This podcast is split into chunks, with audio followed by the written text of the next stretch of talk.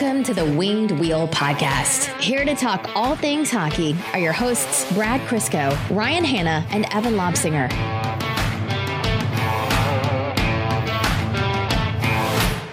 It's a good year to be bad. It's an excellent year to be bad. The Hlinka Gretzky Cup definitely made me feel better about the impending implosion of the Detroit Red Wings. It's not an implosion. No, we're already there. Actually, What do you yeah. mean implosion? It's just This is part of the, all part of the plan, Brad. No, we knew this. the implosion is the plan. this is what year five of uh, this team performing exactly how uh, expectations are, or you know, it should be at least. We're we're seasoned vets. We don't. There's no implosion. We know what's to come. It's not going to be all woe and sadness. Last year was our uh, our year of okay. We knew we were going to be bad, but this is still tough. This year we're going to weather the storm. There's going to be silver linings. There's going to be Larkins and Zadinas and maybe even some Veleno mixed in there. There, it's going to be a full year of people wondering aloud if we're going to pick a goalie at number four. Yeah, maybe. And I might not hate it given the way Askarov has played the last year. Uh, I mean, if you we're going to talk about our death chart I, a little I, bit not later. my choice, but I wouldn't hate it because oh my god, he Yeah. just won Russia a gold medal. yeah, Askarov is like people were saying Askarov is, rivals Knight in terms of I think He's he's, going to blow way past it in terms of like pre-draft hype, draft position provides provided nothing goes terribly wrong this season. Craig Button is isn't for everyone, but he's on record saying Askarov's the best goalie prospect since Carey Price. Ooh. Who got drafted first, Fleury or Price? Fleury, yeah. Fleury, was Fleury one was before, drafted right? two years before Carey Price. Okay, yeah, that makes sense. Welcome to the Winged Wheel Podcast. I'm Ryan Hanna. I'm Brad Crisco. I am hungover. Hey, that's good. That means you're here at least. Yes. Evan, uh, we were planning the episode and we were mapping out the time, and Evan goes, "Ugh, I don't know. I'm going to be really hungover. I'm like, yeah, that's good. That's an improvement. That's at least uh, here. So, what time are you going to be passably hungover? Uh, I don't know. We actually did. You, We're still getting I there. don't know. you, uh, the fun fact is, Evan didn't actually agree on any time. We just kind of told him when it was going to be. Yeah, I couldn't. I couldn't confirm anything. When you lived in your old place, I'm not sure if you would have made it, but this is only like what a five six minute drive for you Yes, if I hmm. get the lights.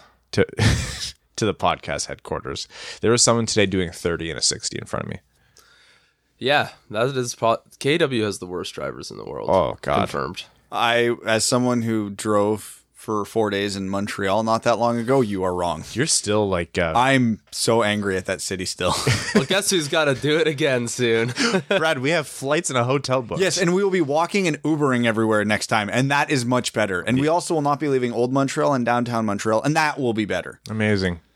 Uh, on this episode of the Winged Wheel podcast, in the thick of the off season, we are going to be talking about uh, a few relevant Red Wing stories. Um, Nicholas Kronwall had an interesting uh, Swedish interview come out recently, so we'll talk about uh, that, what that means for him, and then dive into a little bit about what that means for the depth chart uh, in Detroit and Grand Rapids. So it's a little bit of an interesting topic. It's a sticky one. You guys are going to get mad at us for sure, but what else is new? Uh, Dylan Larkin. I mean, that goes without saying what we're going to be talking about there. And then we're going to be talking a little bit about the Hlinka, stuff around the league, and then maybe some prospect and player profiles before getting into overtime. All right, Nick Kronwall uh, had a, I believe it was like a Swedish interview. Yeah, it was confusing, especially since his an- answers weren't Finnish, but translated either way. Um, basically, he's talked about how he's felt good this offseason. He got some good rest and he's switched up his uh, offseason training and recovery technique. So, a lot less high impact weights and a lot more explosivity training, explosiveness training in like uh, water and stuff that's a little bit easier on his joints. Is that what we're calling swimming these days? Yeah.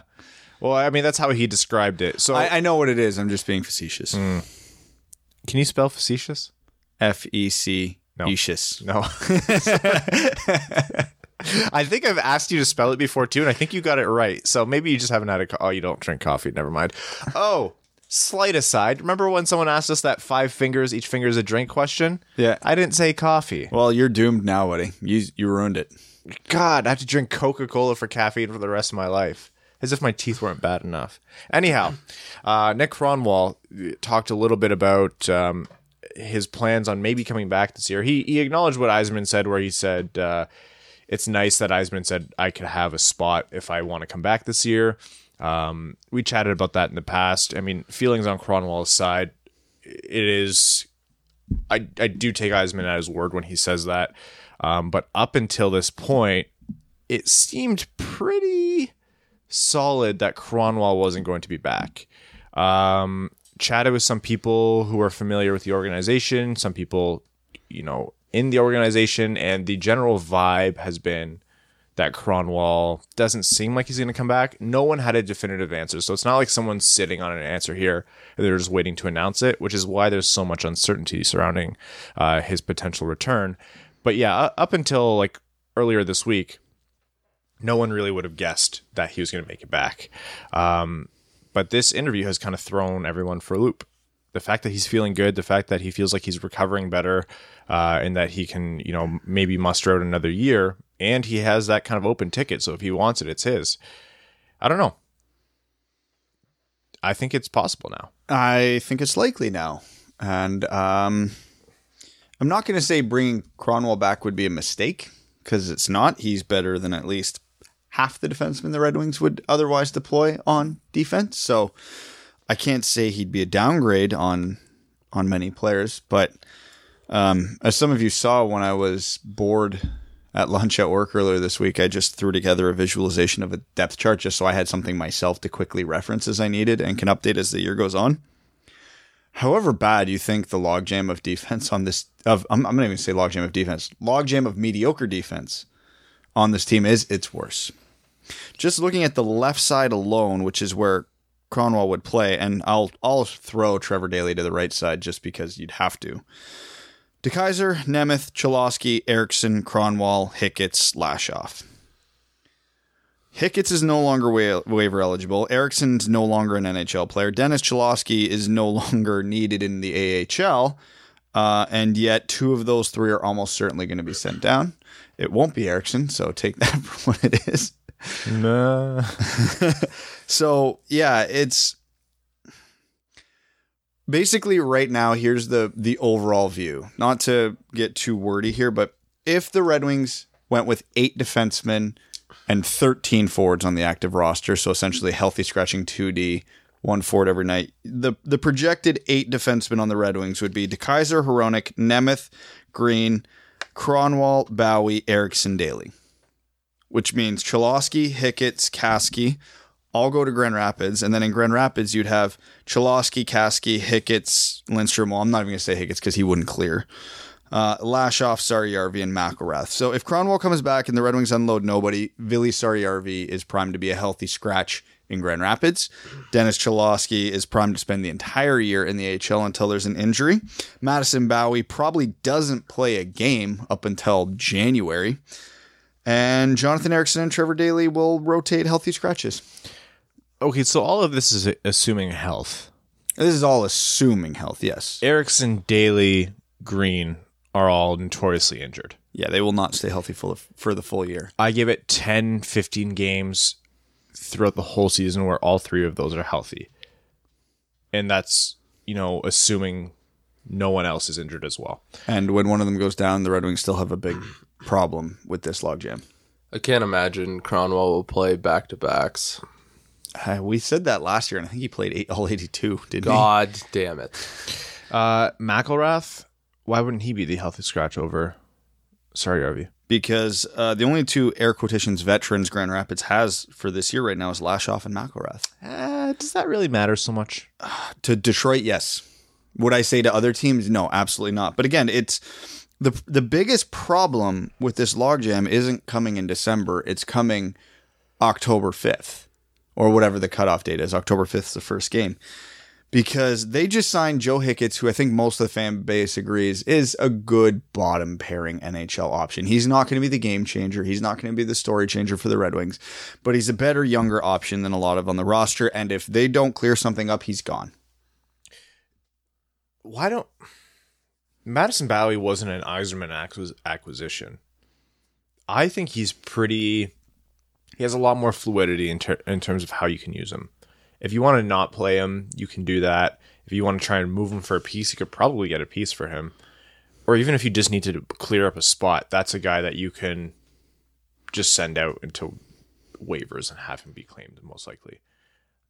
a lot of fans won't like that. I know a lot of people are still holding out that Madison Bowey might still be something. I'm not.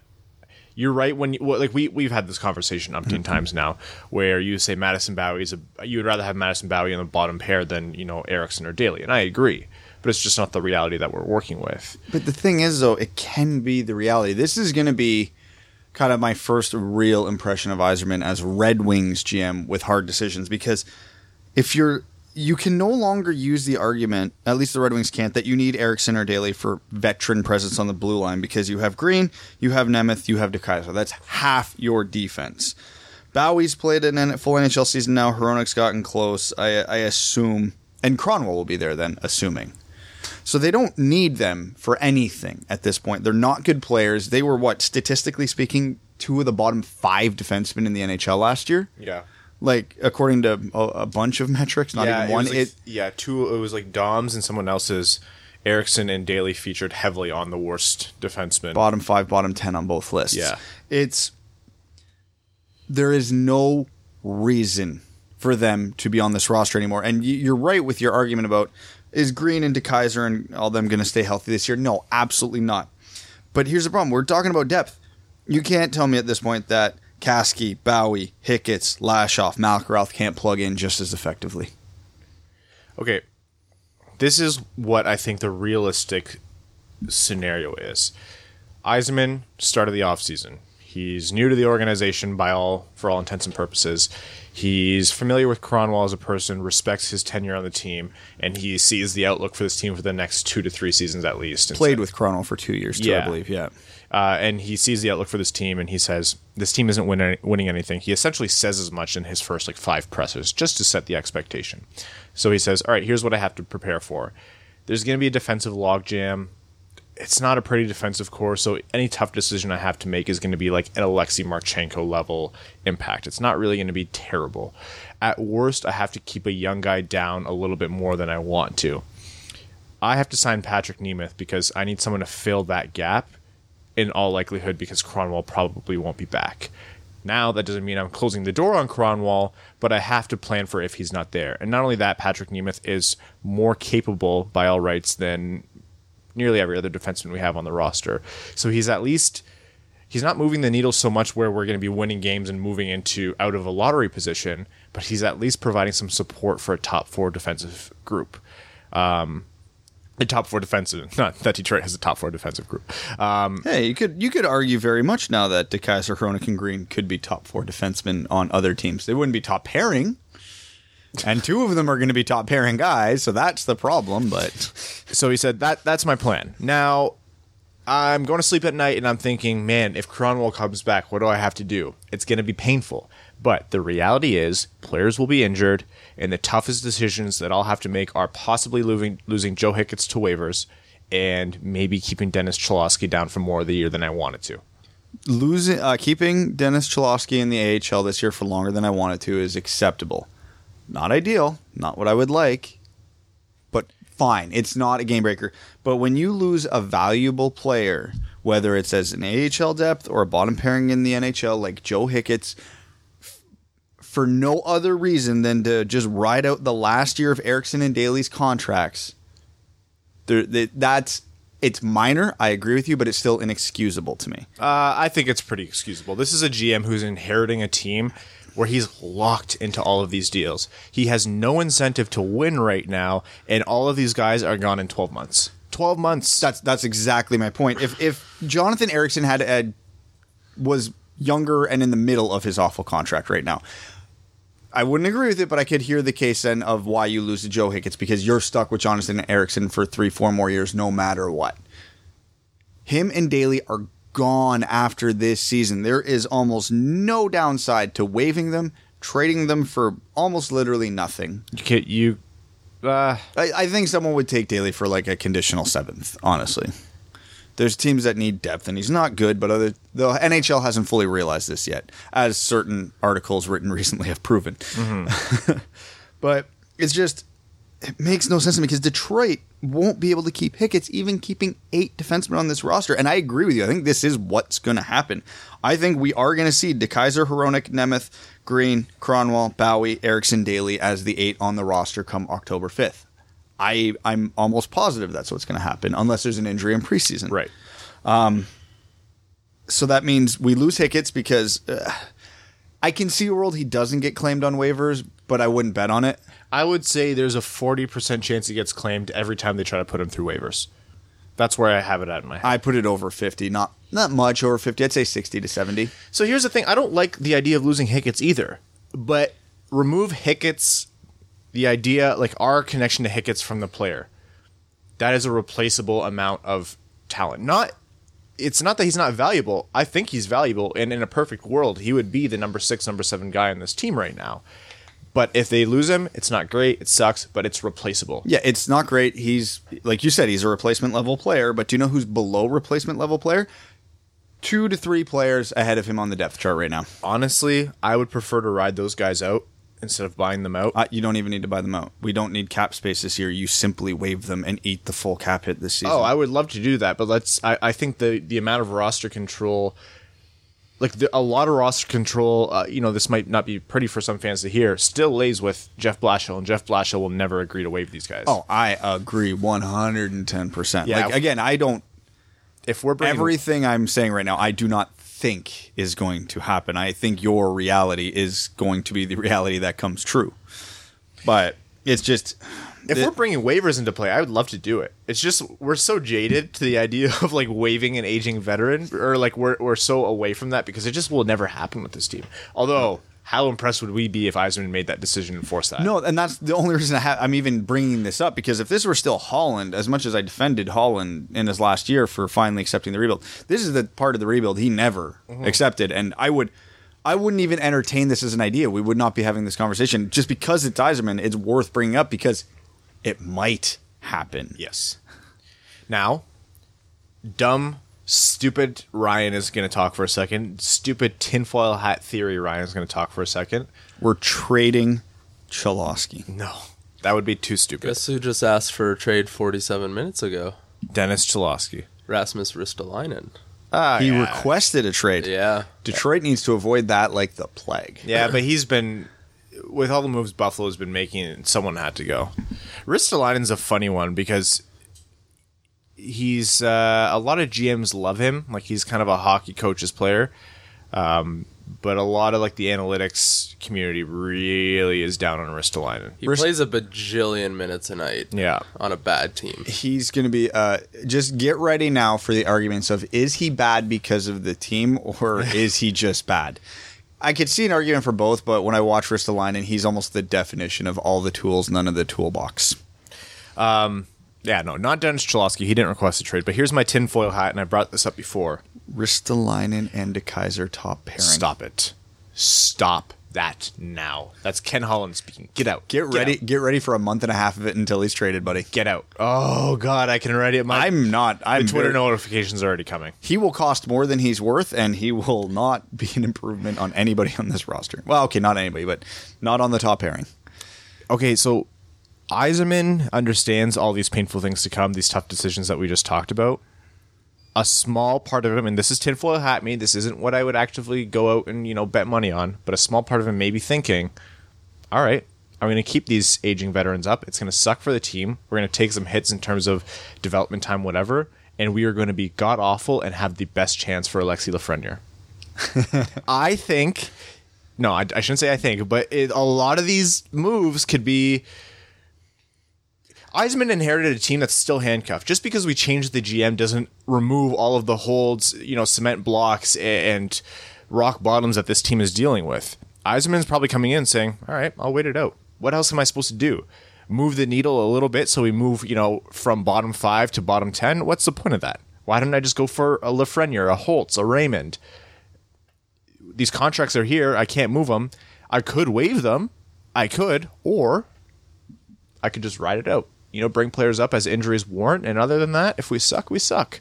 It is what it is. And he's braced the fan base to suck for the next little while. So, what incentive does he have to suck mildly less now when that's not what matters? What matters is coming out of this rebuild in two to three years and having a chance to actually compete When the, when this team is competing in a playoff spot, no one's going to be saying, "Oh man, you know, year one of the Yzerman rebuild was so excellent.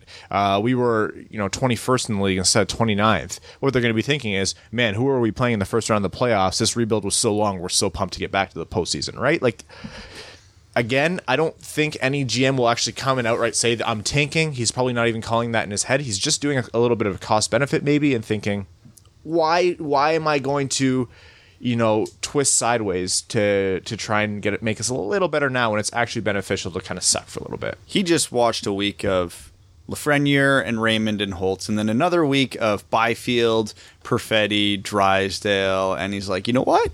Yes, please. Yeah. Yeah. the the only Twitter hashtags that were trending more than like Vault the Mech from Fortnite and anything about Epstein was uh, Col- or uh, Perfetti. Goal Perfetti. Yeah, goal Perfetti. All all over Twitter. That was my entire feed. I'm like, how many times has this guy scored? Oh, yeah, a lot. Cole literally Jonathan Toews Perfetti. Yeah. Um, when was the last time someone scored three shootout goals in one shootout to win it? I uh, apologize to both of you now because I hope you know every single overtime question, comment, and Twitter mention that we have for the next six months is going to be their opinion on the concept of tanking because because it's a new GM, we're going to have the tanking argument all over again. it's going to suck. Here's why we're not going to have that conversation or that argument. The Red Wings couldn't do anything but tank with this roster if they wanted to. I like away some guys and just tank a little less hard, mildly less hard. Yeah, tank. but depending on the guys they waive, that might tank That's more hard, harder. tank hard, tank two, tank more harderer. Yeah, Ugh, The- tank two, the retanking. Yeah, so the the defensive depth chart, like you were explaining all that to me, and you're right. There's a logjam. This is going to make be some painful moves. But you know what I see? A bunch of Alexei Marchenkos. That's It's- all it's it is up and down. The any impact guy or any guy that this team should be hopeful for two to three years out from now is not going anywhere. Just in the meantime, it's just shuffling around Alexei Marchenkos. And I'm sorry to, and this is for for listeners. who- and Lindstrom are upset. yeah, well, look, whatever. Let's, I don't. I, I agree, Marchenko's, but still, I'm not as big on Lindstrom as everybody else. But Well, that's the thing. Right now, you're not, and I think you're justified in feeling that way. but I'm hoping a big year in Grand Rapids will change that for me. and that's exactly it. This isn't his time to be involved in that. But you- Lindstrom is removed from it because he has a he can have a big year in Grand Rapids. But you know why Lindstrom might be relevant for this is because he might not be have have the opportunity to have a big year in Grand Rapids because he might be playing 11 minutes a night on the bottom pairing. I think Vili Saarijarvi factors into this, and I don't even with as it's constructed. Saarijarvi doesn't play this year. We'll chat. We'll chat later when we ta- chat Your, about your the three Saarijarvi right D right now are probably Kaski, McIlrath, Lindstrom. Yeah, they'll flip them. They'll flip them to the other sides. Dylan Larkin uh, did an interview where he said that he felt ready for the captaincy. Correct. Next topic. We do this a lot. Justin Applicator says, "What? Okay, I don't think it, it'll factor in, and I think Kronwall would actively because he's a you know very you know classy, respectable veteran in this league. But just to to to have the conversation, if Kronwall comes back, does that affect Larkin getting the C at all? Um, okay, let me ask you a question before I answer that. Who do you think has the ultimate decision on who gets the captaincy, Blashill or Yzerman? Ultimate decision, Yzerman. He'll never say it, but I think it. Then no, it doesn't affect Larkin getting the C. Now, do you think it's possible that Blashill holds the power? If Blashill Kate went to Yzerman and said, "Look, I know you want to give it to Larkin, but I really don't think it's right to pass over Kronwall. Let's give it to Kronwall for his final season." What do you think Yzerman would say to that? Who are you, and why are you in my office?" Oh, you're the coach? Oh, geez, good. I never, I never Yeah, noticed okay, that. My we'll do something about that. uh, I don't. I think if Blashill like it was a hill he's willing to die on, I don't think Yzerman's going to push that hard. But uh, This team doesn't do one-year captains, though. no, That's- that and that's the reason I don't think Kronwall would actually get it. Either way, because yeah, it's you don't you don't give a guy a C for one year, and if they were going to give Kronwall the captain, that year has come and gone. If they gave it to him last year and he wrote it up for two years, fine, I'd have no problem with it. But they missed the boat because they decided to just run out a bunch of assistants for some reason, which, by the way, I hate every single time a team does that. Um, so yeah, like how do the Leafs not have a captain yet? It's not like they're short on candidates. Uh, I mean, Mitch Marner's not signed, right? Oh, It's just Morgan Rielly. They're just waiting to give it to Morgan Rielly. That's John Tavares, Auston Matthews. Like, pick one. Give it to Zach effing Hyman for all I care. Just pick someone, Babcock. The entire hockey world hates you right now, and I'm here for it, honestly. Oh, that reminds me, uh, Evan. I'm going to send you screenshots of two different teams, and uh, this was for our Patreon exclusive episode. So Oh, okay, yeah. Brad and I did a mock draft. Yeah. and um, we excluding ELCs because those are cheating. We went one like back and forth, one each, and oh, I just read your. I just read your message on on Messenger. just pooping out the poison, then I'll be on my way.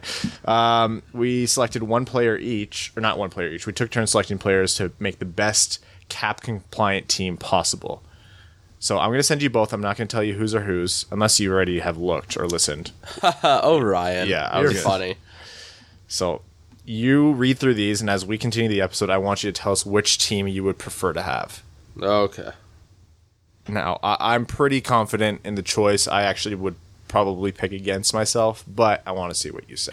Um, yeah. So if Cronwall comes back, and if the eyes, if the decision lays with Blashill and ultimately with Yzerman to make the final call, here's what I can see happening. They know it's going to be Larkin. They talk to Larkin and say it will be you. But look, Kronwall came back. Let's at least offer it to him. Larkin will say, yeah, obviously. They offer it to Kronwall. Kronwall says, no, appreciate it, thank you. Larks, this is all yours. That's what I think would happen. I don't think it'll factor. in all likelihood. yeah, yeah. But with this team, who the hell knows? I frig- I know which one which team is Brad's. which one is Brad's? Brad's the like Rain Man Moneyball team. Which one's that? The Nathan MacKinnon team. Yeah. So which one do you would you want more? I'm not done reading it. Okay, keep reading. Um, yeah, so we we brought attention to that point not because we think it's anything relevant, but just because people are going to be talking about it. This is Brad's team. All right. Is it Brad's team? Well, you have to tell. Will you make your decision, and at the end, we'll we'll we'll you reveal. cannot have any bias in who you think would actually win in a in a game of hockey between those two teams. Yeah, I need to remember how to read. we're he's getting there, buddy. He's like, I'm seeing three teams right now. I'm confused. Why is Jonathan Toews playing defense? oh, it's Devon Toews. I thought that was a joke at first. yeah, for any of you who, who are wondering why we go down to uh, one episode a week in the off season, it's because we uh, take turns driving Evan to the Sylvan Reading Center. It's true. The math whiz, but really, really can't re- read at all. Nope. and I can't speak, so it works. Yep. Brad, how did you end up being the capable one out of that whole bit? yes. Yeah, all right. Um, that's enough talk about things that really don't deserve more attention than the first 30 minutes of an episode. We can only get that much length out of those topics in the off season. Uh, the Ivan Hlinka Gretzky tournament. tournament. Jesus. All right. Permanent. All right, I made my decision. Okay. Okay. It's the Connor McDavid team. Thank you, Evan. Thank you. Wow, that was not your team? No, I had the Moneyball team. I got. Wow, Yeah. I was completely wrong. First overall pick, Sidney Crosby. Third overall pick, Connor McDavid. I think I took Gibson fourth. Who fourth. did you take first? MacKinnon. Okay, I mean, yeah. Okay. I, I took MacKinnon, and then I. be- So before we started, Brad said, Wait, n- nobody had Ovechkin, eh? no, No. it was. I took. Was I he- took. yeah. You just have to consider value at that point, right? I took Crosby, McDavid just to get the superstars, and then I had to moneyball the shit out of it from there. I mean, your center depth is Unreal. insane. Dude, I took Mark, Mark Scheifele was my second last pick because I had enough cap space. Because we were both just waiting to see if we had the cap space for Mark Scheifele, and you did, and I didn't. We um, so before we started, Brad said we're snaking. Like if you draft first and I draft second and third, or if you know, like because there's three guys and there's no way I'm letting you get away with two of them. I was like, no, there's no point snaking with two people. That's dumb. Let's just go one two one two. And Brad's eyes lit up, and then we he ended up getting first overall pick. Thank you. And rock, then paper, scissors. and then I went, he took Crosby, and I was like, all right, I'll take MacKinnon because I don't think he'll take McDavid next. And he goes, McDavid. I went, I see. Damn what- it. I see now why he wanted to. Yep. Okay. Yeah, that I makes told you within two to three picks, my strategy would be abundantly clear. But where I really think, I, I really like my center depth. But where I really think that he uh, excelled was uh, grabbing Gibson.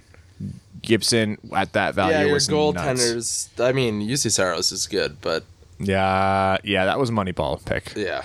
Um, for those of you who aren't patrons, we'll post these teams, uh, not the episode, but we'll post the teams uh, on Twitter for you guys to look at in a little while. We're gonna let that uh, brew a little bit with our patrons. Your goaltending dollars are one fifth Bobrovsky's. Yes, yeah, yes, they are. Thank you for noticing.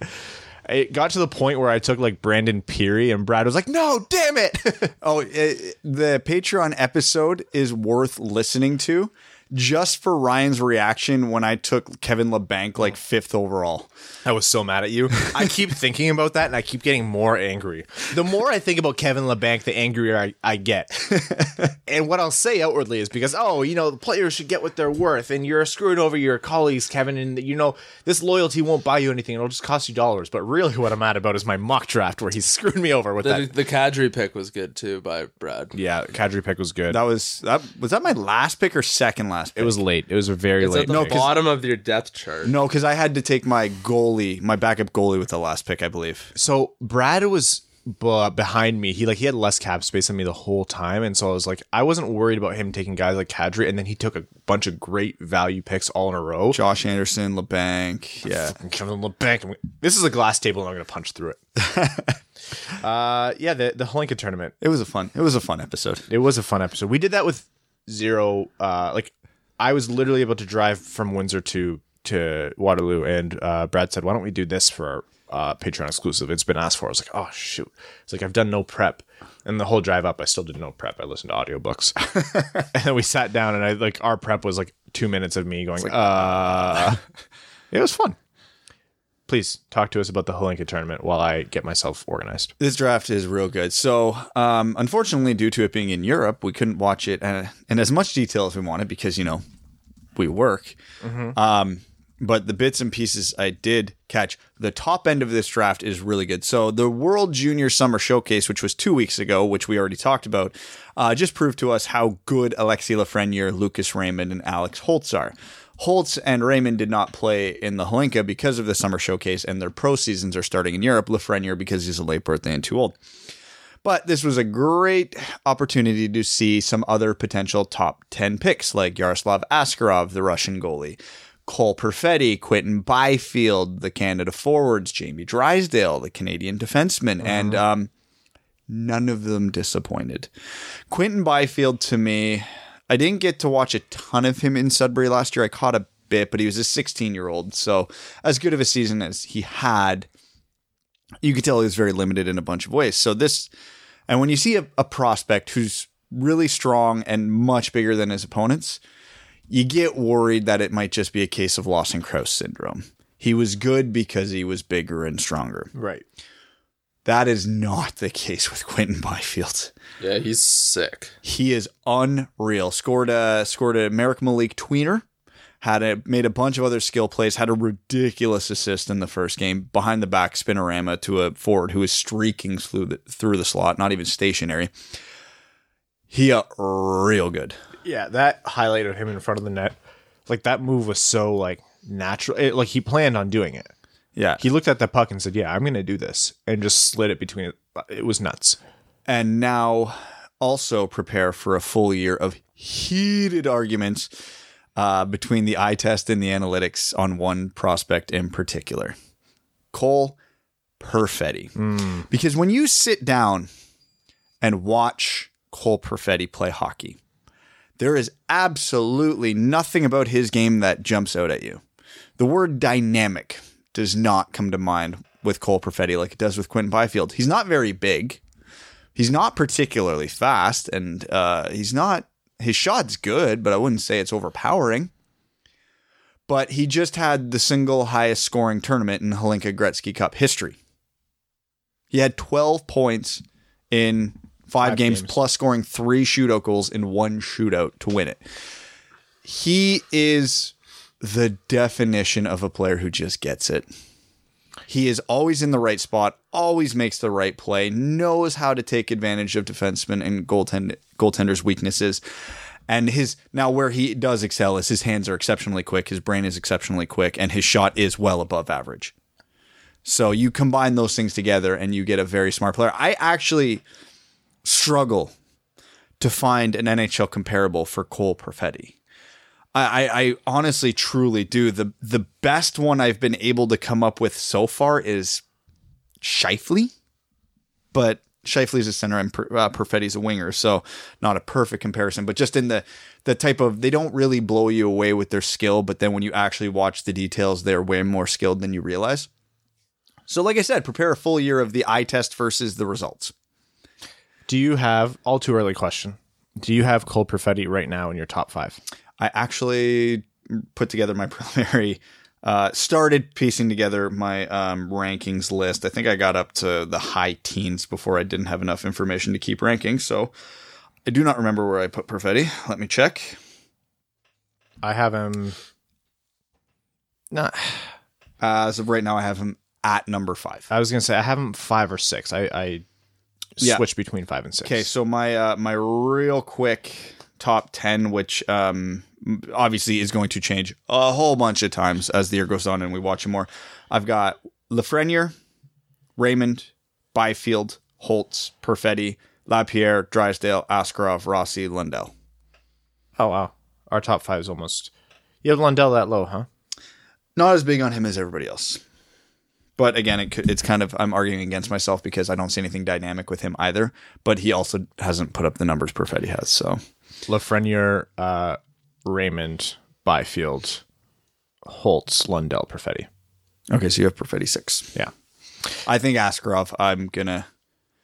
this is gonna He's gonna he's gonna bump up. I like after because I put these together um after the semifinals. Um, no, after the round robin. So yeah, I I God, I don't know how you can keep Askarov any out of the top five if he continues this. Not that I would pick a goalie in the top five, but if we're just going on straight up talent, oh man, he's gonna make a case. Yeah, so if you guys hated everything we talked about with uh, this window of competition being at least two years away for Detroit, silver linings. This is a hell of a year to suck. Yeah. It's a good. T- it does not suck to suck this year. You know how we always say sucks to suck. It does not suck to suck this year. We cannot use that phrase at all for the next twelve months. like because this the the draft that just passed i really liked the last draft all the way up until the mid 20s like legitimately really liked almost every player i put in that range. Uh this draft i don't love past pick 12 right now.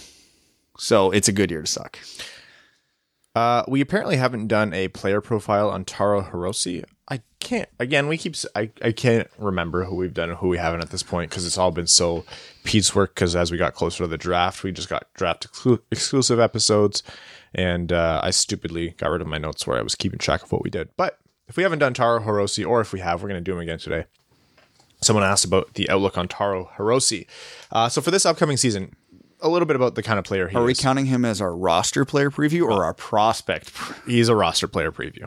okay so Yeah. who's our prospect after Uh, we're going to talk about Saarijarvi. Even if we Okay. already have. I just Okay. want to talk a little we haven't bit. talked about Sarri this year Okay. Uh, so Taro Hirose um, surprised people by being very effective out of the gate for Detroit. Mind you, this is an end of the season audition.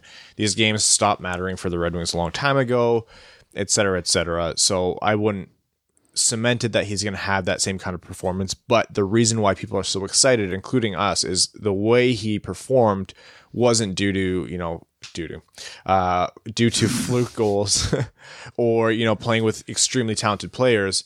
This was a guy that played a very intelligent game, made some very smart decisions on the ice, and s- showed some extremely skilled moves uh, to set up plays for goals. Um, he made the players around him look good, and he was an integral integral part of a lot of like high performance plays. High, high, high hockey IQ from Taro Hirose, which is why on a team where there's not a lot of top end talent, he could slot in at that top six and actually look decent while doing it. And that's the expectation for him this year is that he slots in that middle six lineup, uh, makes the players around him better, whether he's playing with an aging veteran, you know, Frans Nielsen or whatever, and, and he actually gets some production out of that line, or he ends up on a line full of young guns and is that piece in there where he can provide some uh, talent and basically sufficient talent to keep the play going instead of a just an applicator who would kill the play because he's you know in the wrong spot or can't keep up or what have you. You could have just done because he's just an advocate, or we would have got it right. Anyways, um, Hirose showed a lot of chemistry with Ath- Athanasiu towards the end of the year. so, yeah. So I think Hirose has the inside track to get that second line winger spot right now with Athanasiu and then Nielsen and or Filppula. Um, probably Nielsen that line. That line clicked. That'd be a passable second line this year. By NHL standards, it's not going to be good, but for a rebuilding team, it'll be good. It's it's basically is he gonna hold off Zadina for that that right wing spot there? Because again going back to the depth depth chart I mock, mock together uh, the Red Wings right side is uh, real bad. Because he's basically got to compete with Mantha's going to be on the top line right wing. That's not going to change. And then the next four right wingers are Hirose Zadina Rasmussen Abdelkader What are we looking at right now? This is you on the oh, this is you on the golf course. That's you. but just wait. so it's a pro tracer, and the guy shanks it, and then he throws his club, and it goes straight, and the, tra- and the tracer picks it up. The trick is uh, I shank right. oh yeah, I lined up five feet in front of like a driving range net, and you miss it. I missed it. oh boy, I went straight to the right. I something's wrong with me, man. I, I don't know. I don't know. What that's it is. golf. That's Yeah. golf. Yeah, Taro Hirose is um, was a great pickup. Now, is Taro Hirose going to score fifty points? maybe I would be thoroughly surprised. I wouldn't bet on it but he was at uh, at that pace last year Yeah, again, And opportunity is going to matter. Is he playing on the third line? Is he going to be playing on the second line? That's going to make a huge difference. Is he playing on the power play? Is he not? Also going to make a big difference. So circumstances is going to matter a lot with him. And if he earns uh, those power play minutes and he earns those second line minutes, I think 45 points would be a good That would- benchmark for him. that'd be pretty darn good. that should be your next jersey. You usually get the jersey of the Goons, but you could step up. This isn't like an all star by any means, but you can get a talented player this time. Hirose and his number, he changed his number to be a Maple Leafs troll. So Sixty nine. 67. Uh, People keep believing you when you say that. Yeah, I know. They think that's actually the reason why he picked it. I don't know why he picked it, but I'm I've made up my own reason and I'm sticking with it. Yeah. What, who is your next jer- meme jersey? I have no idea. Because you had Ott I, and you know, I don't get to. You don't get to pick. It They just pick you. happens organically. Right, yeah. That makes All right, sense. so Ryan, let's make our prediction Okay. who his next meme jersey is going to be. Oh, based on the Red Wings lineup? Yeah, who, who's it going to be? Uh, There's that's so many candidates. that's tough. It might be Madison Bowey, honestly. You know, Is the grit per 60 high enough? Do you think he j- I think he caves to the helm is elite jokes. yeah, that's the only. Actually, you're right. That's the only reasonable outlook because no one has the grit per sixty to really match up. So he has to kind of go out of the box, and Rowan and and company might actually get to him. Who am I taking? Darren Helm, Oh, you might grab his jersey. does he jersey. have Twitter? No, Oh, then uh, Clearly it's out. not very. Oh, active. so we're looking for actual interaction. Okay, who's the most active Red Wing on Twitter? Oh, it'll be it's not a meme pick anymore, but I could I could see Tyler Bertuzzi, something happening. Oh, of course it's gonna be Tyler Bertuzzi. You see the pictures of him partying this summer? I thought it was Evan for a second. could be one of the boys. It was well. He was. He is one of the boys. True. He's a leader of the boys. Yeah. Um, someone uh, on Reddit described the Red Wings as like a, they were talking about teams where you have a hard time hating them, like there's no real like dirty players. Someone brought up the Red Wings. I'm like, do you remember when you all you were all screaming for Bertuzzi to be crucified like six months ago? Yeah, but we only have one. Yeah, I mean Larkin was like had the tenth most penalty minutes in the league or something like that. Yeah, but he's Dylan Larkin. You can't hate the Dungeon. Master. No. Uh, Vili Saarijarvi. I'm not going to talk about who he is as a player. I'm going to talk about what his career trajectory looks like. Showed a lot of promise two, three years ago. Thought maybe he could be what essentially Hronek is doing right now, where he is in the lineup. Um, thought, you know, a big year in Grand Rapids and he can step up.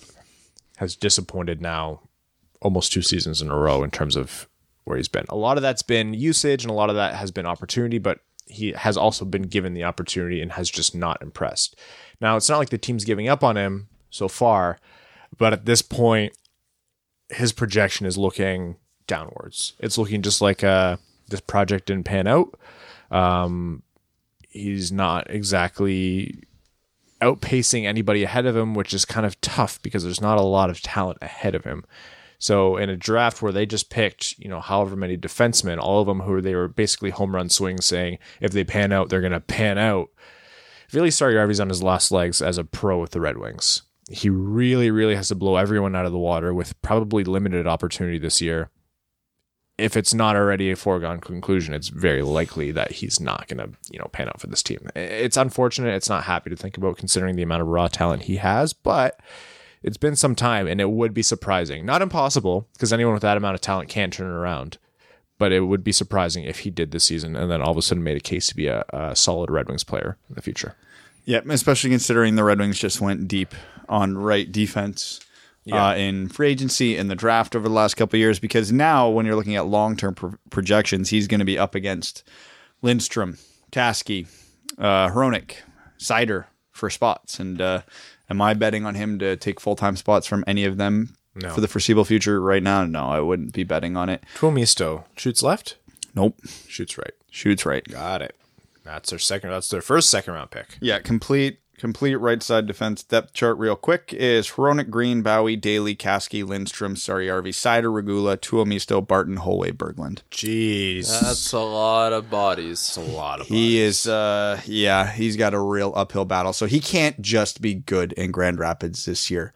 He quite honestly has to lead that crew in scoring by a comfortable margin because he's not going to get by on his defensive prowess. Mm-hmm. He's made himself a capable defender at the AHL level, which is eh, great that he's at least made strides in that department, but that's not his thing as a player. He needs to be an offensive dynamo. So if he's not putting up north of 50 points in Grand Rapids this year, I don't see him sticking with the team. yeah. Strikes me as a guy who's going to go back overseas at some point. Did he come? Well, he came up through North America, right? Yeah, he did. He played in the USHL and then played in the OHL and then Grand, Rap- uh, Grand Rapids. I wouldn't be surprised to see him bounce to another organization. Same thing with Joe Hicketts. Reclamation. Under different circumstances, but yeah, yeah. could uh, another team could pick it up and say at least this is depth for AHL squad. Yeah. And, That would be about it. yeah. and actually, the one thing we didn't even talk about while talking about the depth chart is how the absolute glut of defensemen in North America right now basically almost assures Seider is going to Mannheim this year. Because where where are you putting him? He he absolutely would need to come here and just straight up steal a guy's job. Yeah. because you're not just bumping a guy down the lineup. He literally is going to make Grand Rapids would have to send Saarijarvi to Toledo or to another organization. And that's expected. We knew that, or we we predicted as much when they drafted him, and not a certainty, but in all likelihood he'll be there, and that's good. They I mean they went out and scouted Mannheim's um, program personally, and I've we've only heard excellent things about you know that German program over there uh, since drafting Seider. So he's in good hands for the year. He'll be over soon enough. Uh, some quick hits. Uh, there's a top 20 NHL centers list, and uh, Larkin wasn't on it. And I looked at that list and I went, you know, I, I have a hard time picking who would you would take off in favor of Larkin. We'll just assume he was number 21. Uh, do you see Robin Lehner's trophy the league gave him? I saw it when I was hammered. Yeah, it was the Jennings trophy that he won. It was the Jennings trophy, right? Masterton, I believe. Right, that makes sense. I don't know why I thought it was the Jennings. Um, and it was addressed to Robin Lehner, New York Rangers. No. Yeah. Come on. yeah, that league, this league cannot do right. by What that team guy. does this guy play for? Ah, one of the New York ones. Just It's New York. yes. 50 50. Just throw whatever on there. Yeah. Uh, Kevin Shattenkirk got signed by Tampa Bay, fulfilling the prophecy. Um, I think that's a sneaky good pickup by That guy them. is going to put up so many points this Yeah, year. it's going to be a bounce back year for him. He's going to be the best value, what, $2 million, $1.2 million contract there is.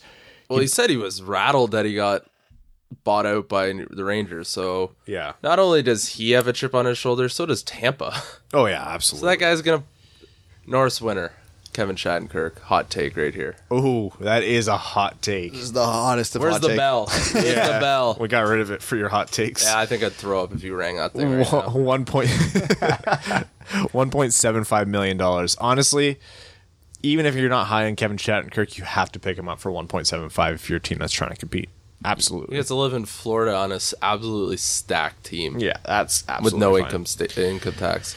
We are going to head over to overtime brought to us by our Patreon supporters, uh, who are privy to things like our Patreon exclusive episodes. One of which we released uh, last Wednesday, the one that we were talking about, where Brad and I did that best cap compliant roster uh, mock draft. We uh, do have some more episodes to come soon. We have some catching up to do. Um, the draft in June.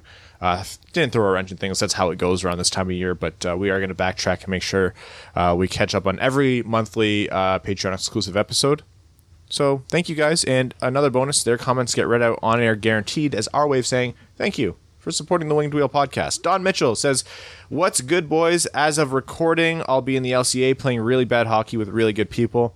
Wish me luck. I even brought my patent pending, as seen on TV, not really, stay fresh cheese bag. God damn it, guys. Uh, I don't know why I brought it, but here we are. What's been the coolest and weirdest stadium giveaways you've received at a game?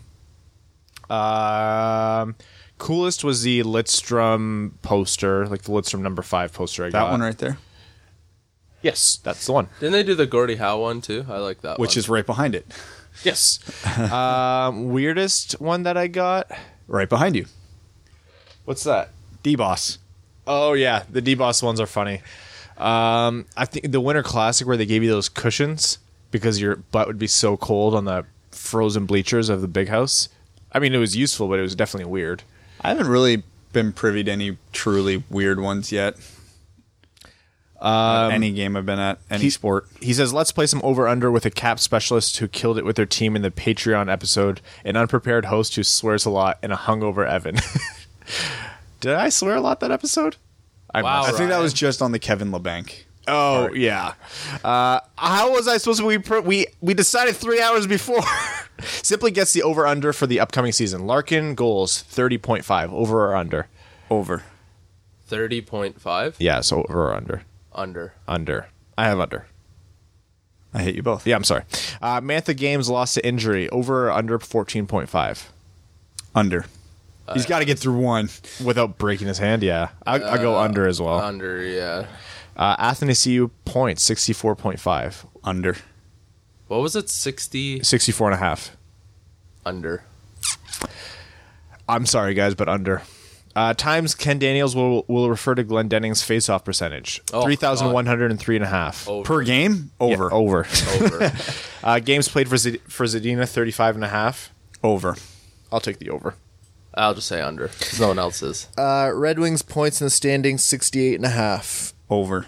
Over because that's a really low bar. Yeah. I probably That's like Ottawa levels of bad. yeah, I, I would put them closer to like 75 to 80, I think.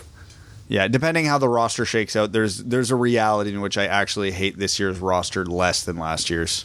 Uh, as always, you are killing killing it with the content, and thank you for filling the summer void left with no hockey season. Cheers, Don. Uh, Joseph Delia says, "Sup, boys? Uh, with Detroit most likely getting a top five pick or so in the next year's draft, and Cole Perfetti lighting it up right now. What's your go-to lunch meat? Ham, turkey, or roast beef?" Uh, also going to try to go to the home opener in the meetup. I'll be the one wearing a Wings jersey. Good job as always, keeping us entertained. P.S. I was screaming at Ryan to take Labanc, but Brad won by a landslide. I know the Labanc. Ugh. Um, all right, go to lunch meat. Uh, what were the options? Ham, turkey, or roast beef. So we're talking about like lunch meat for a sandwich. Yeah. that's roast beef. I'm going to go ham because I love Italians cured ham. Yeah, Italian ham. Like if you're, we're going. The ham products are so much better. I'm, I'm actually. Dude, you live near Vincenzo's. Yes. you can get a rare roast beef sandwich, and you can also your- get amazing Italian hams at Oh, they're so good. Five ninety nine. Oh. oh, And they used to be four ninety nine. They raised them by a dollar, and I said thank you. That's how good they are. yeah. I don't know, man. I'm, roast beef is fine. Turkey, fine, fine, you blasphemer. I think turkey is a prank played on us by P- I don't know who. It's not as good as people think it is. Yeah, that's it's not even in my top five. it's fine. It's that turkey is fine. Uh, that was the meat you were looking to use that word on there, Ryan. I would, I, if turkey is fine, that's a good day for turkey in my mind. Bama ring, wing, Bama Red Wings fan says a few this or that questions. One, Android or Apple? Apple, because I've been too lazy to change. Android. Apple, although that I don't know. Well, for we're talking phones, I'll go Apple. And and I can't stress enough how little I care about this topic. Xbox One or PlayStation? Uh, What we own? me, P- con, uh, PC. PlayStation. Neither. Uh, beer or liquor? Beer. Beer. Zero, please. Your favorite team and sport that you follow other than Detroit? Uh, Buffalo Bills football. I'm a big Detroit sports fan. Lions in the NFL or Liverpool in Wait, the EPL. he said other sport, right? I can't say Yeah. Kitchener Rangers for junior hockey. no. Yeah. Yeah, okay. Bills. oh God. Uh, I guess the Blue Jays. Uh, favorite snack to eat watching the Wings play? Bleach. Uh, hot wings. Hot wings is a good one. Um, hot, nachos is clutch, but nachos you have to be somewhere. I just can't make good enough nachos at home. No, there's something about like the amount of MSG they use in restaurant nachos. Yeah, it's like Have they, you ever had the Ethel's pulled pork nachos? Yes, real good. Yes. Yeah, those are hundred percent. Those are so good. That place was rumored to close, and it didn't. And I'm very happy about Okay, that. Okay, but on the hot wings, the important question here: drums or flats? Okay, I'm a flat guy. I do appreciate the drums, but I'm a flat guy. that's exactly me. I That appreciate is- the drum. That is the correct answer. Yeah, flats is where it's at. you get. I think you get more meat with a flat. You don't, yeah, because a You lot get of the more drum better- is you get better cartilage. Yeah, True. a lot of the drum is cartilage. Yeah, you get the the actual meat on the flats. Uh, keep up the good work, guys. And that was Marissa said, Haha, I'm a hashtag trendsetter. Uh, K was says, guys, I did it. I put my boat in and it works. Gonna do stuff on the water now. If you didn't see what Rowan said, it stands for bust out another thousand. Oh, that makes sense. yeah, sense. boat's an acronym. Bring on another thousand. Uh, see, this is our, our resident, you know, one percenter over here is the one who's supposed to be able to tell us that. Man, the amount of my friends who have Sea-Doos, all they do is repair them. Yeah, Their Sea-Doos are always f- messed up. we go to a cottage every. haven't caught himself there. He's evolving. he is. He's doing real great. Yeah, it's a family show, everybody. we we go to a cottage every year, uh, and my friend has a boat there, and he always reminds us like, get your boating license, get your boating license, otherwise you can't drive the boat. I'm like, I have no interest in driving the damn boat. Are you kidding me? I can't drink my beer if I'm driving the boat. Exactly. That's your problem. Plop me on the floor if I have to go in the boat. That's fine. I'll sit on the lily pad otherwise. Um, anywho, what's the style of hockey you'd implement if you were coach of the Wings? Uh, East west, pass only backwards, give up the puck every opportunity, dump and chase. That's what we already do. no, uh, um, Uh, high high pressure. Like, and I'm not talking just offensively. High pressure all over the ice. This team is not a team that's going to win most of their one-on-one battles, given the the depth of skill on the team. So they just need to swarm the puck at all points, and everything they do is high pace. I know it's which Blashill kind of already does in some respects, so I'll give him that. But a lot it of just this- needs to be all or nothing. a lot of this is a personnel thing. Um, it's a weird example because they got swept, but Tampa Bay uh, basically deployed a system where it was a possession game. They had their highest skilled players running the uh, breakouts, and then they gave multiple options for every breakout. And that kind of system, to me, does do really well. You do have to be able to get around the Columbus who's going to adapt to you and not just try to stubbornly do the same thing for you. You're way ahead of me here. You're assuming the Red Wings are going to have possession. I'm more worried about just getting the puck. Uh, Hassam Al Qassem so, says, So this is my first season playing ball hockey, and last week my team got our first point. A shootout loss. We're not 0 4 and 1. Uh, I'm very bad, but enjoying myself. Any advice?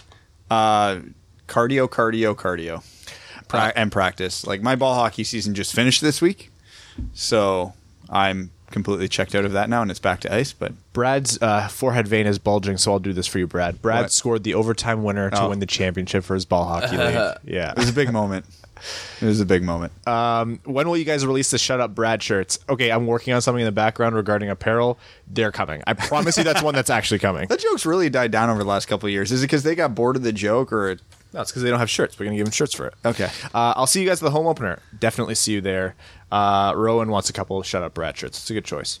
Uh, Chris Canal says, "Boys, I have to make a correction to my OT question from last week. I meant to say, is there a way that a player not on an ELC to have their contract slide a year if they don't play nine games? Oh, No. no, No. no. Uh, also, would you be a fan of this rule if it was instituted? Uh, no? Because we need to get out from most of those. If if you don't want the guy on the roster and he's outside of an ELC, uh, yeah, you want to get that contract with over as soon as possible. Do you guys have a preseason favorite draft prospect for Detroit that are not named Raymond or Lafreniere? I mean, yeah, Holtz or uh, Byfield, right now, yeah, Byfield right now. Um, Wouldn't hate Drysdale. I've Drysdale's been growing on me, uh, and again, depending where we pick, if we're picking outside of the top five, I might take a real long, hard look at Askarov. Uh, at the moment, I really like Cole Perfetti after he just tore up the Hlinka. It's going to be so entertaining to watch all the top end prospects this year. Have a good one as always, guys. Marissa says more this or that. Apple juice or OJ? OJ. Apple juice. OJ. OJ with pulp. Oh yeah, You I'm A, I'm monster. a pulp guy. Yeah, I love pulp. Uh, Coke, Monsters. Coke or Dr. Pepper? Coke. Coke, Uh, steak or ribs? Steak. ribs, Steak. Really? ribs. I- you know what? Ribs not far behind. day. I'm a pork guy. Uh, you can get some really good sauces on with it. Like a good, even a good dry rub on ribs can make a huge difference. Oh yeah. I am steak. Uh, I have to admit, I'm not proud of this, but I ruined a couple steaks yesterday. It's all part of the, the process. Yeah, I am not proud of myself. I'm very angry. Mel was told me a million times it's fine, it's okay. They still turned they still turned out all right, but they were thinner than I anticipated. The pan wasn't as hot as I wanted. I didn't get the crust I want. Anyways, uh, jazz or country? Uh, jazz. Country. I'm gonna say yeah, not country is my answer. I don't I don't have any particular fondness of jazz, but country is the worst. Rock or rap? Rock. It's, it's close. Three Days Grace. Is that rock? I don't know. I Just think that's alternative rap. Uh, football or soccer? Football. Uh, football by a hair. I have. n- I don't even know. books or movies honestly there's a time in my life where i would have said books but in the age of being tired always movies just being able to sit in a cold dark room and watch a good movie Over the years, I've become a movie snob, so I'm gonna stick with that answer as I well. don't even remember the last time I read a book. Uh, minty gum or fruity i stopped during undergrad and i'm forcing myself to start back I up think I just have terrible nightmares of reading in university. So Yeah, I just it don't ruins pick- you. I never. I read all the time before university. As soon as I got to university, haven't read a book since. Okay, this is going to be a blasphemous answer that I know I'm going to get yelled at for. The reason I, I the main reason I much prefer movies is because I don't have the time for books. No, but then no one has time for books. Nobody does, and I don't like. I can get through a movie in two hours, whereas if the equivalent book is going to take me a couple months to get through because I'll be reading it five minutes at a time. uh, minty gum or fruity gum Depends on the purpose. minty I'm a mint guy. overcast day or sunny Sunny. sunny Overcast, better for golf. Oh yeah, you would You you nerd. Uh, Adam Flett says, "Morning all. Is this the su- longest summer on record? Can't remember what hockey looks like. It seems like it, eh? Uh, depth chart chat. Do we have enough potential top six or nine forwards? Uh, quick answer: No. Uh, Adequate forwards? No. I can't remember who did a report last year grading teams' uh, uh, depth charts, but wondered if there was one out there worth a read. As I said, longest summer ever. Yeah, if you look at Dom's um, quality of contract charts, it's not the same, but it'll give you a good idea on who's an effective player right now. It's not black and white as to who's a good top nine forward, because a player could be a good top six or top nine forward who's just being paid too much. But that's a good, it'll give you some uh, a good foundation. And if you're looking for optimism, don't. Last thing as the prospect tournament is around the corner what lineup are you lineups are you most hoping to see? What players are you excited about? For me it's mostly rasmussen. He's catching a lot of heat just now and i just want him to turn that into fuel and show some great gains and improvements. Is he able to play in that? i'm not sure. Because I was going to say I would, because I know uh, Hirose and Zadina are eligible, so I would love to see them flank Veleno in that tournament. yeah uh, I'm excited for every Red Wings top end prospect. Um, anyways, hope all is well with Brad's pregnancy and Evan's hangover. Good luck, guys. How did he know? Oh, I put it in the uh, episode. Oh, okay. It was the hold on, I'll read out to you. Uh, overtime thread, Evan's impending hangover edition. That's what I titled the Patreon Oh. post. Oh, yeah. yeah. I, I hope you know the uh, creative license I take with your personal lives when I make these titles. I'm very predictable these days. You are. Um, Rowan says, "Good day, Dud Duds. Gonna be honest, uh, I'm pretty hyped about the Wallabies beating the All Blacks on Saturday night. What did you? Me too. What did you think of the red card handed out? Boy, was it red. Bullshit. Yeah, absolutely. An atrocity to the sport. uh, of what? What sport? I have no idea. Rugby? Uh, as the Rugby World Cup nears, there's no doubt about it. I'm fully on board and ready to get hurt again by the inevitable Wallabies failure, even though the game planning and execution in the last two test matches has been superb.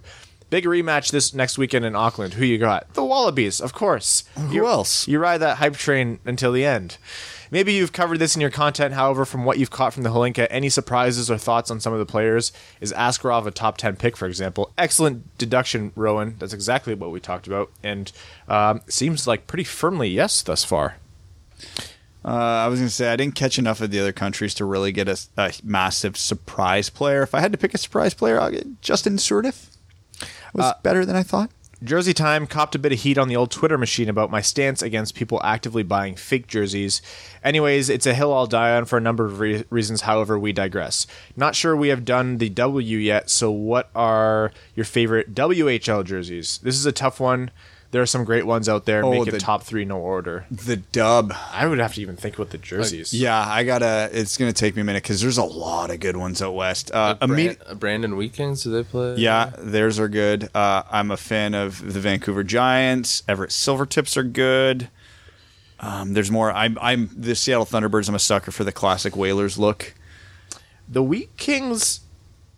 I don't like. Are they actually good jerseys, or are they just classic jerseys? No, they got the uh, they got that middle bar now with the black. and Oh. They're very similar yeah, to the yeah. Waterloo Wolves here, actually. Seattle Thunderbirds is definitely in my top. Yeah. I'm I'm running through the rest of the teams right now in my head and I'm just trying to think of Red Deers. Red, Red Deers are all right. They're yeah, not they're anything okay. special. I don't know. I'm gonna actually take a. Uh, I'm gonna wait on these ones because I need to make sure that Yeah. Read through all of them because I'll- actually can't think of them all. I'm definitely forgetting some, but Seattle, Everett, Vancouver off the top of my head. Let me see. Moose Jaw. The Warriors, they're all right. No, not a big fan of those. Uh, can I keep going on his Saskatoons are pretty good. Yeah, Saskatoons are pretty good. They're not bad. I, I hated them at first, but they grew on me. Uh, remember, when you're buying authentic licensed jerseys, only use Stay Fresh cheese bags for shipping to keep your precious cargo safe and dry so it's minty fresh when you get it. Stay Fresh cheese bags, the Jersey snob's choice. Weirdos. Uh, over to Reddit. Gordy, how you doing? Says off-season terrible question incoming. Uh, Albin Grewe is nicknamed the T-Rex. What other dinosaurs would you consider the other players to be? Nicholas Kronwall, any of them. He is a dinosaur. Yes. Uh, Larkin would be a Velociraptor. Yep, I can see that.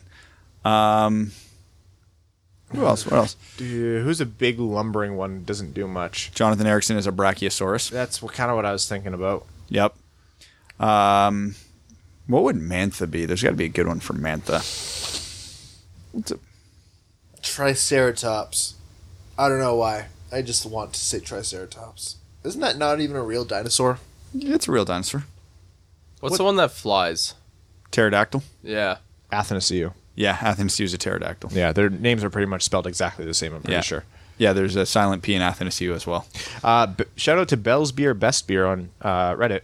Uh, we've been Reddit buddies for a little while, and he just caught on that uh, I was one of the hosts on the pod.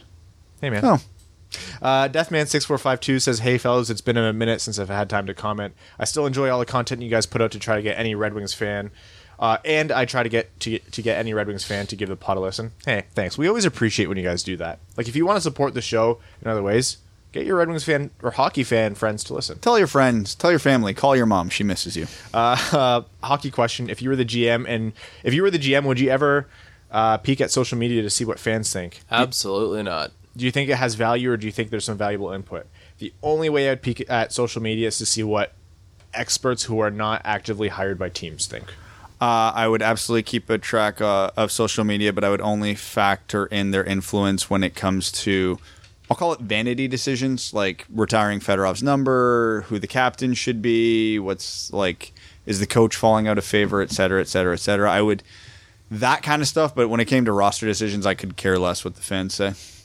Um, random question: How many people is reasonable at a wedding? My lady wants hundred. I want forty to fifty. Side note: We're paying for this ourselves. Jeez, I had a- Jokes on you. You want 50, you're getting 150, bud. Me and my wife had to cut to get to 150.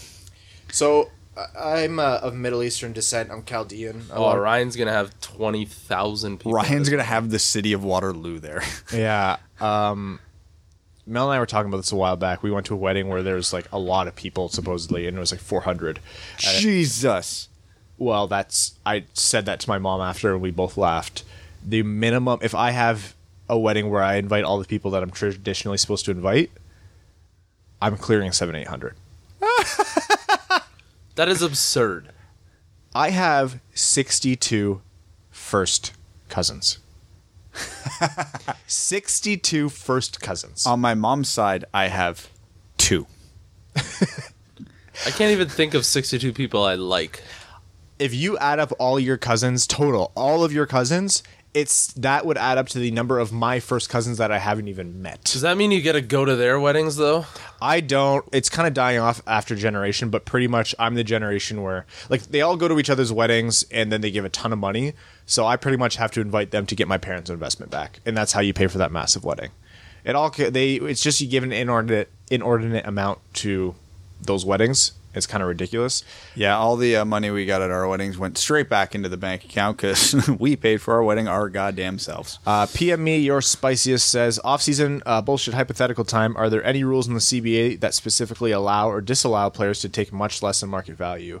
Nope, you can all. If you wanted to do a super team, you could absolutely do it, but there's no player in the right mind other than Kevin Labanc who's ever going to agree to do that. Screw you, Kevin Labanc. Uh, the Players Association gets pissy when teams do it or when players do it. So that's the, and they'll get a lot of pressure to But not. there's no rule against it. Uh, say hypoth- Oh yeah, and then he asked about it. No, yeah, they could all take one year, one million dollar deals. It's technically legal. There will be a big fuss kicked up. When Eisenman signed his one million dollar extensions, teams weren't happy about that, or uh, the PA wasn't happy about that. I remember. What are we, the NBA? Yeah. Uh, Winged Squigger says, "How's it going, guys? I've uh, since it's been a while. I've left. It's been a while since I've left a comment. I'll ask some random off-season questions. One, what is the best dessert? Ooh, lemon-based anything or pavlovas slash meringues. Put a cheesecake in my mouth right now. I Um, had t- three slices of cheesecake last night. yeah, showing, buddy. Any- I know. Any cheesecake, any pie, not lemon based. Apple is king. I'm a big pecan tart guy too. Oh, butter tarts for the win. I'm a butter tart guy. Too. maple My, tarts underrated. my boss makes butter tarts and brings them in. It's an addiction Mm. for sure. Butter tarts are like you have them as a kid. You're like, how do these taste so good? And when you're an adult, you're like, oh, this is everything I should not be having. Yes. Uh, two, since I'm working all day at a summer camp, what's your most in- embarrassing childhood memory that you have? Ah, yeah, I'm gonna say that on a podcast. Yeah, I'm. Uh, I've always had a small bladder. And when I was a kid, there was a lot of traffic in the Windsor Detroit tunnel once. That's where Everybody I'll pisses that. their pants at some point, Ryan. Some more recently than others. Rough night, Evan. uh, could have been worse, to be honest. Um, and to answer his one, own questions, uh, one, it's either chocolate chocolate chip cookies or creme brulee, and two, getting a small plastic boulder stuck up my nose when I was three. Is this Homer Simpson?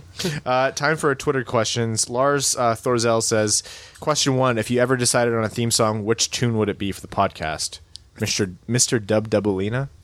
I don't know what that is. Can we use Arrested Development's intro? Yeah, I think that would be a fun one.